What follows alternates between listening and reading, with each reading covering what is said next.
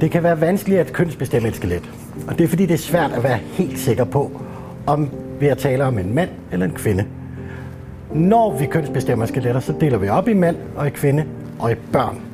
Grunden til, at vi ikke kønsbestemmer børn, er, at de ikke har udviklet de kønshormoner endnu, der gør, at kroppen forandrer sig til, om man er en mand eller en kvinde. Det sker først omkring puberteten, hvor at hormonerne begynder at ændre kroppen. Et skelet kan både have feminine og maskuline træk. Og det betyder, at hvis et skelet har flere feminine træk, end det har maskuline træk, så siger vi, at skelettet er en kvinde.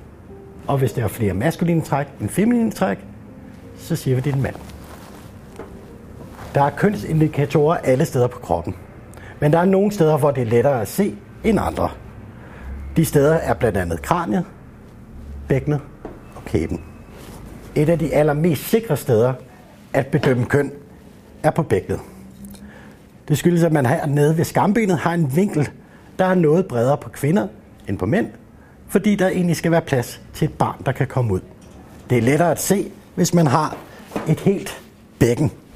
På kvinden er der en meget bred åbning for neden, og på manden er der en meget smallere vinkel hernede. Kraniet har også rigtig mange steder, hvor man kan se køn. Blandt andet på øjenbrynsbuen, der er meget markant for mænd. Vi har inde i øjenhulen, der er den meget blød for mænd, skarp for kvinder.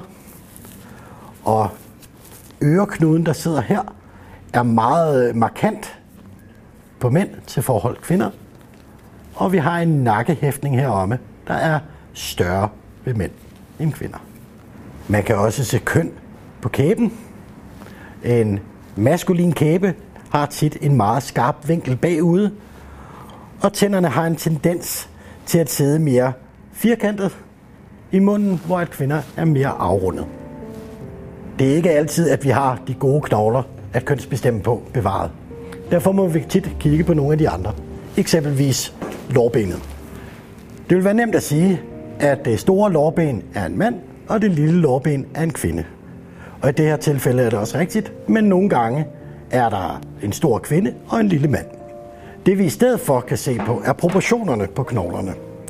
For eksempel, hvor bredt er skaftet i forhold til, hvor bredt er knæet. Jo mere man har af skelettet, og jo bedre bevaret det er, des mere sikker er man i sin kønsbestemmelse.